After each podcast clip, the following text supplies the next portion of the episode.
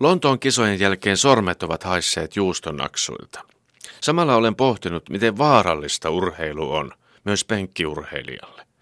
Eniten olen kuitenkin miettinyt sitä, miksi Suomi lähettää urheilijoita maailmanmestaruuskisoihin. Voisimme olla rehellisiä itsellemme ja aidosti originelleja ja poistua noista ympyröistä. Meille luontevin tapa tulla hikeen on sauna. Rakastellessakin huolehdimme ja valppaana, että tennissukat pysyvät kuivina.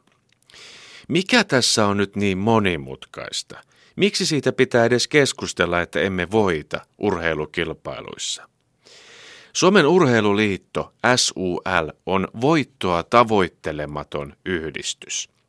Niin kuin melkein kaikki muutkin rekisteröityneet yhdistykset ovat ryt. Se lukee yhdistyksen toimintaperiaatteissa ensimmäisenä. Toiminta on kerta kaikkiaan voittoa tavoittelematonta. Piste. Toiminta on balanssissa, ei huomautettavaa.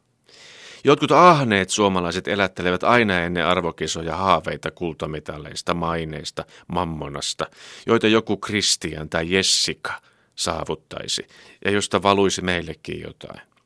Että Teneriffalla tulisi pörheä saksalainen turisti kehumaan kansaamme ja sinua erikseen henkilökohtaisesti mahtavista geeneistä ja voitokkaasta luonteesta. Suomi on lottovoittajien maa.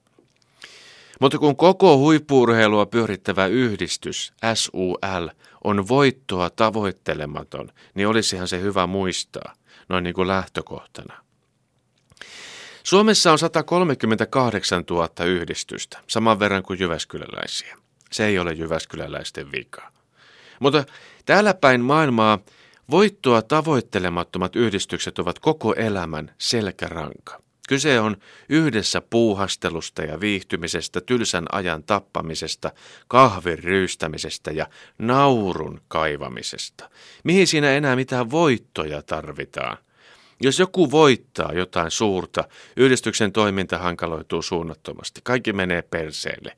Pitää järjestää juhlia ja ne on aina hirveitä. Pikemminkin pitäisi piehtaroida vaatimattomassa kansanluonteessamme.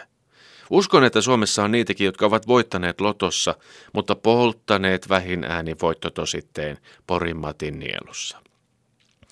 Jos jotain pitää palkita, niin palkittakoon se yhdistys, joka on parhaiten onnistunut tavoitteessaan olla tuottamatta voittoja.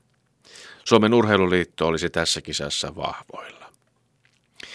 Me viihdymme verkkapuvussa. Minullakin on sellainen tällä hetkellä päällä, mutta sillä ei ole mitään tekemistä ankaran huippuurheilun ja itsensä rääkkäämisen kanssa. Pikemminkin päinvastoin. Joustava punos hytkyvän kehon verhona tuntuu ihanalta, silkin pehmeältä. Koko ajan on vähän raukea olo ja pieru herkässä. Mitähän televisiosta muuten tulee tänään? Suurin osa suomalaisista ei tavoittele isoja voittoja elämässään. Se on vain kaunista. Riittää, kun vaatteet ovat suurin piirtein ehjät, kun saa joskus maistaa uutta juustoa ja haukkua sitä. Voi kun saisi kasvatettua lapsensa tolkulliseksi ihmiseksi tuon rakkauden hedelmän, joka kohtuullisesta kiihkosta sai alkunsa. Huippuurheilu on täysin käsittämätöntä. Valtavia työmääriä, että jaksaisi pompata sentin korkeammalle. Se olisi uusi ennätys.